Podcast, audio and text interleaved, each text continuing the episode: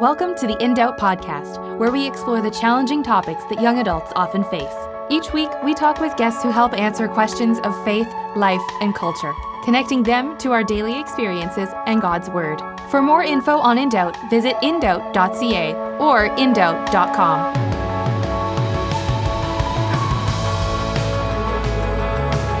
Hey everyone, it's Erica. Thanks so much for joining us for this episode of In Doubt. Why is it that so many people today get offended super easily, even going out of their way to find something to be offended about? At times, it feels like you can't share even the most mild opinion, for fear that someone around you will get upset. This week, Isaac is going to be speaking with pastor and author Scott Sauls about just that the prevalence of outrage culture in our society today. Whether it was a tweet or Facebook post from 10 seconds or 10 years ago, we as a society seem to take pleasure in tearing down anyone who says anything we disagree with, even if that means taking things out of context. Is that how we as Christians are called to respond? Is that what love looks like? We're so happy you're here to listen as Isaac and Scott talk about a biblical response to this issue, as well as why gentleness may be the ultimate secret weapon to combating a cancel culture in today's society. We hope you enjoy the episode.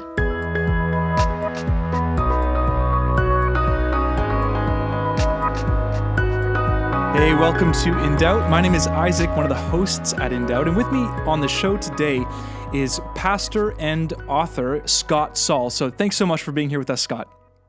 Pleasure to be with you, Isaac. Um, for for my own sake and also for the sake of all of our, our faithful listeners, why don't you just tell us a bit about who you are? How did you how did you come to know uh, Jesus Christ? Um, and also, where has God placed you? So maybe go from your testimony all the way up to where you are now. You know, in a in a short period of time, because I'm sure there's not a lot to say. sure, I, I became a uh, believer and in and follower of Christ uh, in my college years. I was actually introduced to the gospel uh, late in high school, and and it sort of stayed with me until my heart followed what was in my head, um, based on a disappointment uh, related to a relationship that didn't work out with a girl in college, and so it just kind of sent me into a a bit of a a tailspin and God had just put some young Christian men in my life who, you know, sort of welcomed me into their life and community. And that's sort of how I met uh, the Lord and, and began the walk of discipleship was, was toward the end of my college years. And since that time, I have gotten married to my wife now of 25 years. Her name is Patty we have two daughters, uh, Abby, who's a senior in college, Ellie, who's a senior in high school, both of whom are doing school at home uh, for their last semester because of COVID 19. Yeah. And all that goes with that. And we are currently uh, in Nashville, Tennessee, where I'm the senior pastor of Christ Presbyterian Church. I've been in that role for eight years now. And over the course of those eight years, I've written five books, uh, which is a little bit hard to believe that I've had that much to say. I don't I don't really think think of myself as someone who has that much to say, but but uh, I've got five published books, and uh, I guess we're going to talk about one of them in this broadcast.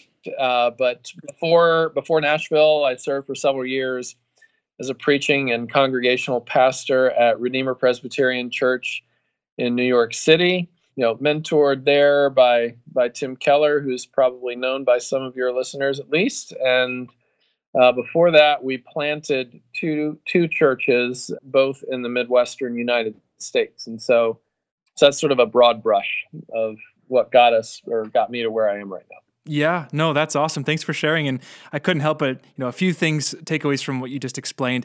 Uh, it's it's crazy to see how many testimonies begin with uh, some relationship issue with someone who's like who's a yeah. young adult or whatever. It's amazing what brings someone to church or what you know makes people start thinking. So praise God, He works in His sovereign providence in many ways. Yeah. Um, and also, I was going to say, um, I, I appreciate your you know your humility when it comes to uh, writing books. And I was going to say, if you if you thought the other way that you have so much to say that you got to write, then I'd probably be a little bit more hesitant uh, with you. But I appreciate your uh, humility there. And one of the questions, Scott, is that um, you know Nashville. I mean, is the hub where Lifeway is at, and and lots of churches down there. What what is it like preaching in in Nashville? Uh, you know, really, I mean, like any other city that's filled with culture. Um, you know, you've got a, a mix of of all kinds of people from all kinds of places and perspectives. It's actually a very one of the things that brought us here was how refreshingly cosmopolitan and diverse it is. And you know coming out of new york uh, especially uh, nashville is sort of on the the front end of a bit of a of a renaissance of, of becoming a, a different kind of city. It used to be you know what they call the buckle of the bible belt and it's swiftly becoming what uh, they now call the third coast. And uh, you know there, there's a, a very significant migration here from cities like New York, Washington D.C., Boston, and then on the West Coast, cities like Seattle, San Francisco, uh, you know, Los Angeles, etc.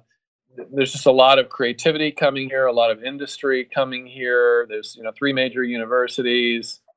You know, it's it's known as one of the the central hubs globally of healthcare research uh, and you know state government is here. And so there's a you know and of course arts and entertainment. And so there's just a lot happening here culturally which is which is the environment that we were sort of groomed and mentored in. And so it, it's felt like a very natural fit. Yeah. No that's great. And I, I can imagine that as a as a pastor being in a place with such diversity um, you, there's a lot on your hands, and uh, I'm sure you have a good team and uh, obviously your family uh, that helps back you up in all that that you do. So that's great. Uh, Scott, your most recent book this year is A Gentle Answer, and with the subtitle Our Secret Weapon in an Age of Us Against Them. Now, instead of just kind of hearing just a quick summary of what this book is about, maybe we could begin with just explaining what you mean by an us against them culture. What what is that? Um, and also, could you give us some examples of what you mean by this this us against them culture? Well, us against them culture. Uh, some have called it a, a culture of outrage. Uh, one New York Times writer, Tim Kreider, call, calls it outrage porn. And uh, he's essentially talking about how intoxicating and attractive it seems to be to so many of us to to be constantly on the, the lookout for something to be offended by. He says we love to feel right and we love to feel wronged uh, by somebody else. And it doesn't really take much convincing especially if you're in the united states and i know you're calling in from canada but but, but uh, you know in, in the united states there is so much polarization that the word polarization is overused. Hmm. And, you know, on social media, they, they call it cancel culture, where people are, you know, shaming and canceling each other out uh, for, you know, things that they may have been involved with 30 years ago. Uh, and I don't know, just the impulse to judge and punish seems to be at an all time high, or at least it feels that way in Western American culture in particular, and then you know add to that a very what will what promises to be a very controversial election season coming up in late 2020 here in the states,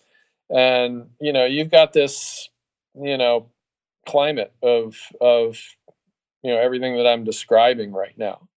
Yeah, absolutely, and you know obviously uh, things that happen in culture i mean the church is in culture because we're not you know some monasteries uh, we're in culture and obviously things in culture affect the church. So how, in what ways have you seen this us against culture affect the church? Well uh, you know unfortunately that the church can often get infected by ideas and ways of thinking that are much more worldly than they are of christ. And i, I think that in in some pockets at least, this is proven to be true. That, you know, if you, you take the amount of time that those who identify as Christian, for instance, spend in, you know, focused spiritual formation endeavors, Bible reading, prayer, uh, small group community, worship with a local church, etc. Take the amount of time that the average professing Christian spends on those endeavors relative to the average amount of time that a professing Christian spends watching cable news or scrolling through a news feed to check up on the latest, you know, in politics and, and, and so on, I think you'll find discouragingly that there will be many who identify as followers of Christ, but they're actually allowing themselves to be discipled more by the culture than they are by Jesus and more bipartisan politics than by the kingdom of God. And and so it's a concern. It's woven its way into the church. You know, Emma Green of the Atlantic has has written a an article. I think it's called "Taming Christian Rage," uh, and so you know she's just observing that you know people of faith are not exempt from getting sucked into it all.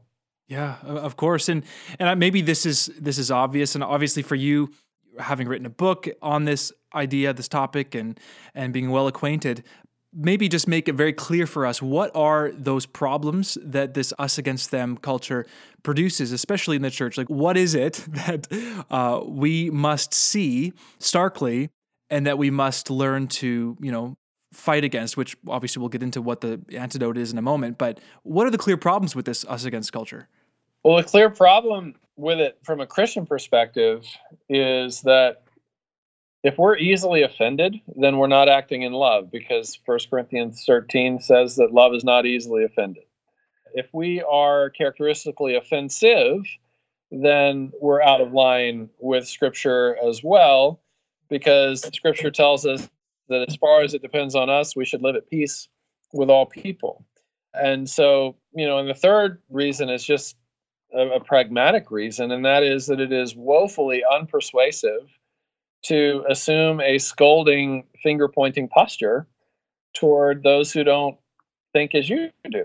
And you know, I've I've been a you know an ordained minister for 26 years, 25, 26 years now, and a follower of Christ for about 32 years of my life, and I, I've still never met a single person who would say that they came into a relationship with Christ because a Christian or group of Christians scolded them, lectured them, shamed them, told them how wrong they were.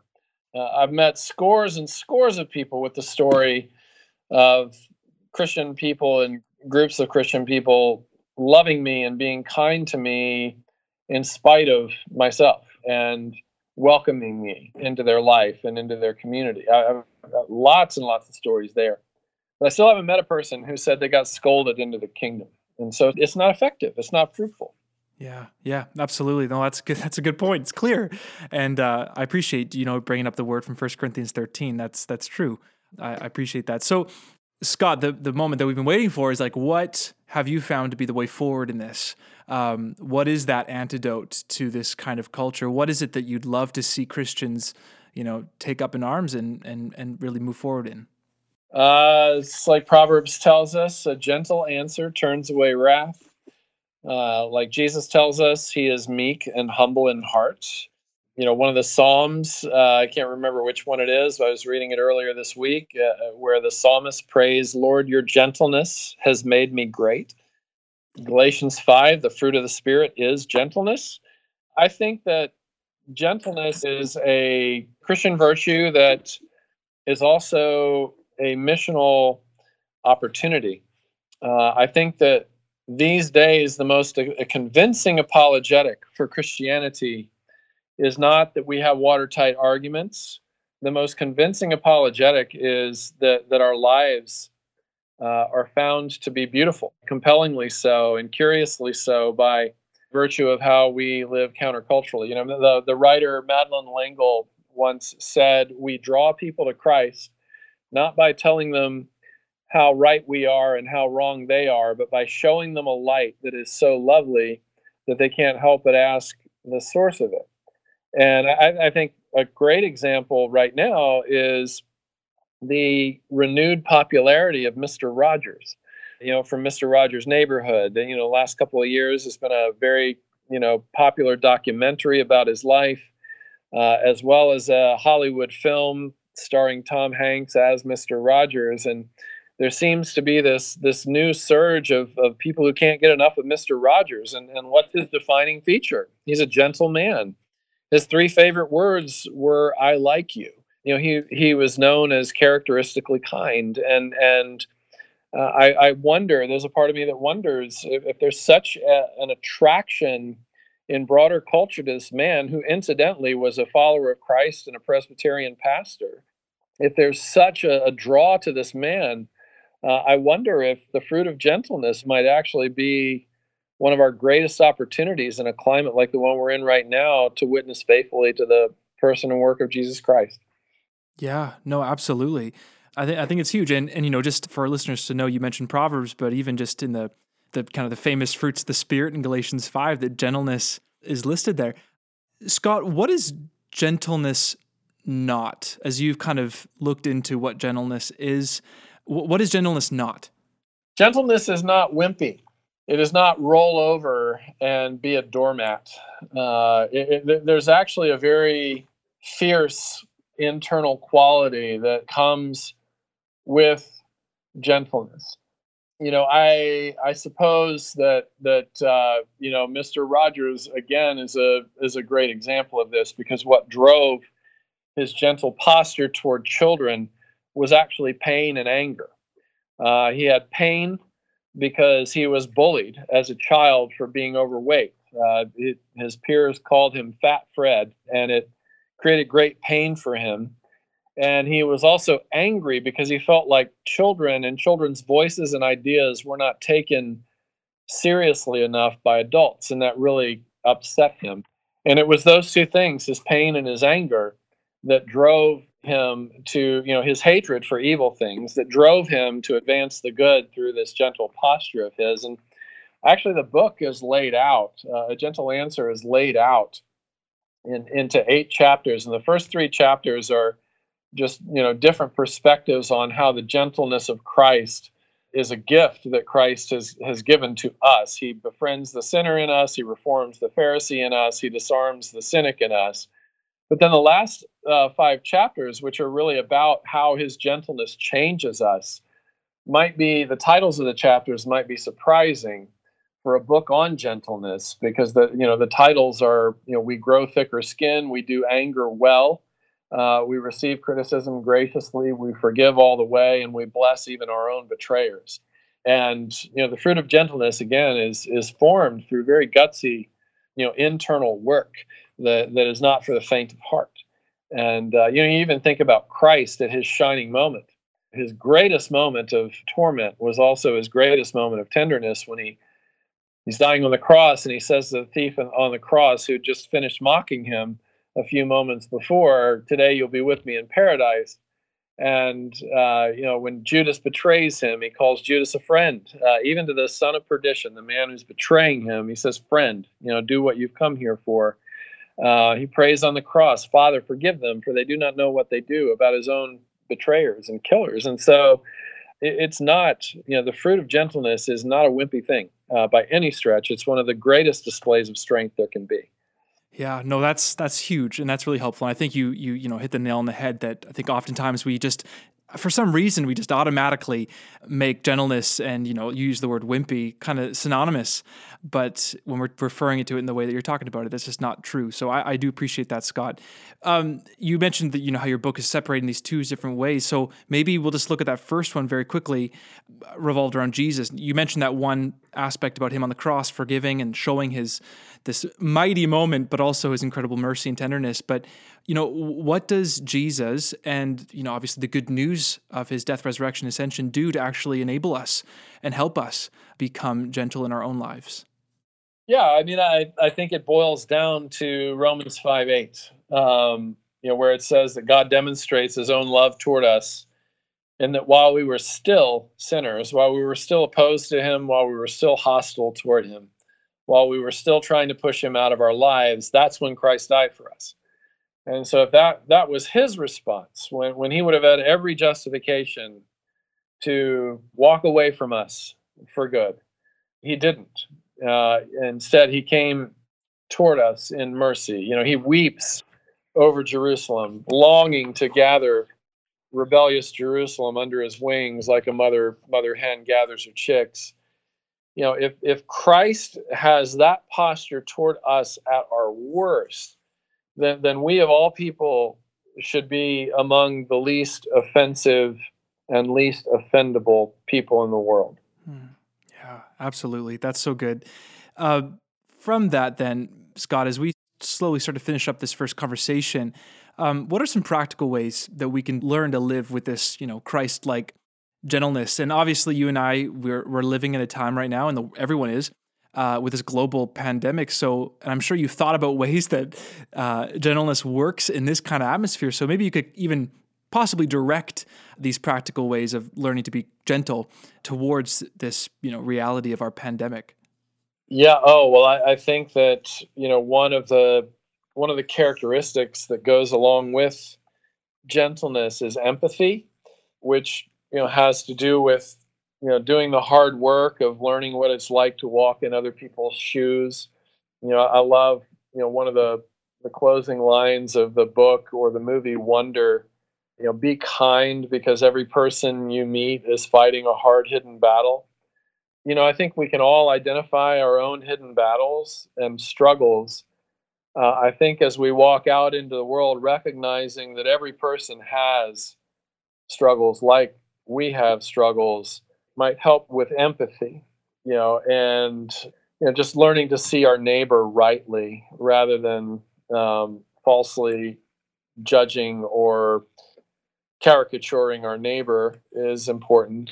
Recognizing that Christ loves our neighbor, that God created our neighbor, and that our neighbor, because of that, is fearfully and wonderfully made uh, and is a sacred creature.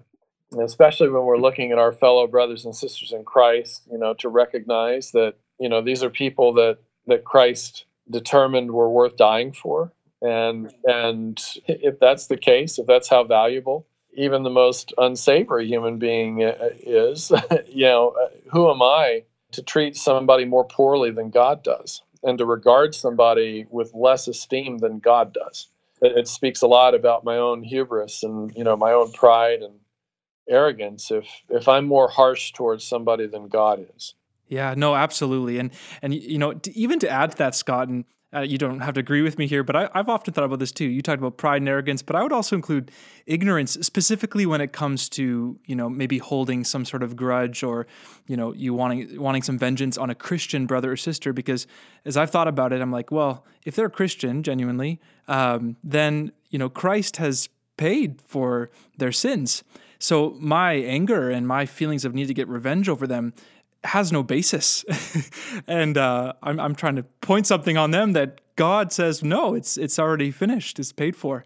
Um, so it's even some ignorance in there as well, but uh, I, I, do appreciate that. That's good. Uh, Scott, as we as we finish up here, um, I, am just wondering if you could just leave us with a, a story. I mean, we all all of us know uh, you've already quoted, you know, different uh, movies and stories. Like we we love stories and we grow so much with stories. Jesus knew that. He did parables all the time.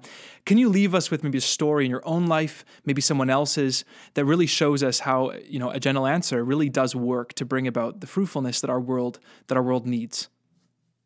I think that two more well-known people, different examples. Tim Keller is one of them. Tim is often, you know, publicly criticized, as every public, you know, thought leader is by his critics.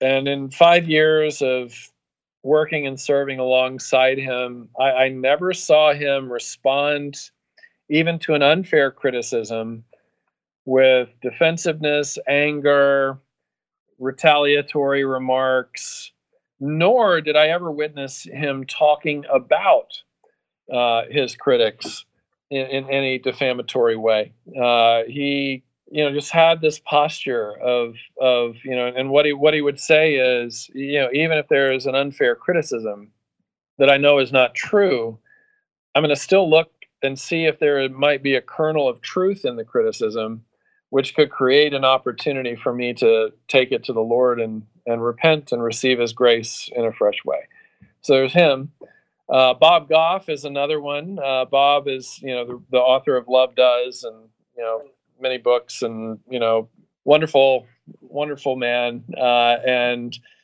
you know when when somebody you know criticizes him online says something insulting online which happens upon occasion you know he'll what he'll do is he'll scroll through their feed and try to learn about them personally and see if he can find any struggles that they might have and he'll pray for the person. And if he can figure out how to get their mailing address, he'll send them a, a cake pop or some other kind of treat. Uh, you know, just kind of a gesture of love. Like he's he's like the king of olive branches, of creative olive branches. And so, you know, these are two, you know, two well-known examples of people who, because of their position and stature, could easily write people off, ignore them, or, you know, get in a public shouting match and win with great victory. And yet they don't. So those are a couple of examples that come to mind. Yeah, and you know, just hearing that is just so refreshing as and I'm sure our listeners, you know, sense that as well because it's so countercultural, and that's why I think uh, your your book is going to be important because it's it's really bringing up this this Christ-like fruit, gentleness, uh, that we desperately need in a in a culture where even within the church, it's just so easy to, uh, you know, retaliate. And you know, hearing about the Bob Goff thing, it just almost makes me just laugh because I'm like, that is just so different than how you know even Christians sometimes can can think. So um, I appreciate that. Uh, we're, we're done here, uh, listeners. But hey, if you've been listening and you've been encouraged uh, by this conversation, that's great. Praise God. If you want to know more, and I encourage you to want to know more, uh, then I'd encourage you to go to scottsauls.com or Amazon or just search in your Google bar uh, or speak to your Alexa or whatever about A Gentle Answer uh, by Scott Sauls and, and pick up his book that's coming out June. And um, I'm sure you will enjoy it. And if you're like me, endorsements mean something. So I when I checked out the endorsements on Scott Sauls' book, there's some great endorsements as well. So uh, that's the way I work, and I'm sure some it works for others as well. But hey, to take a look and see what other people are talking about the book as well, uh, it would be encouraging. So Scott, thank you so much, and I look forward to having you back on again. Thank you, Isaac.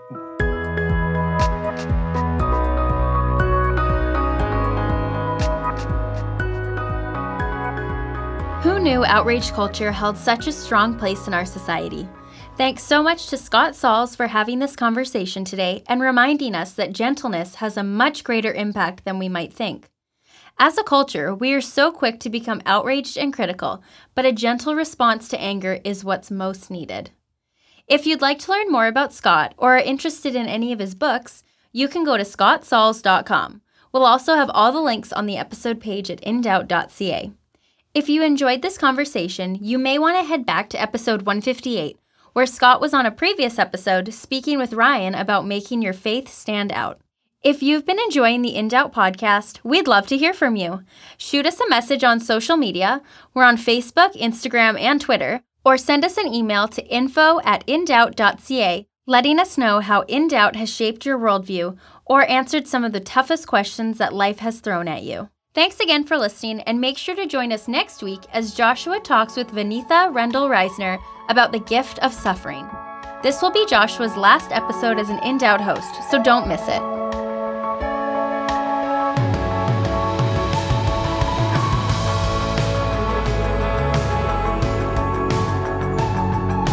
Thanks so much for listening. If you want to hear more, subscribe on iTunes and Spotify or visit us online at indoubt.ca or indoubt.com. We're also on social media, so make sure to follow us on Instagram, Facebook, and Twitter.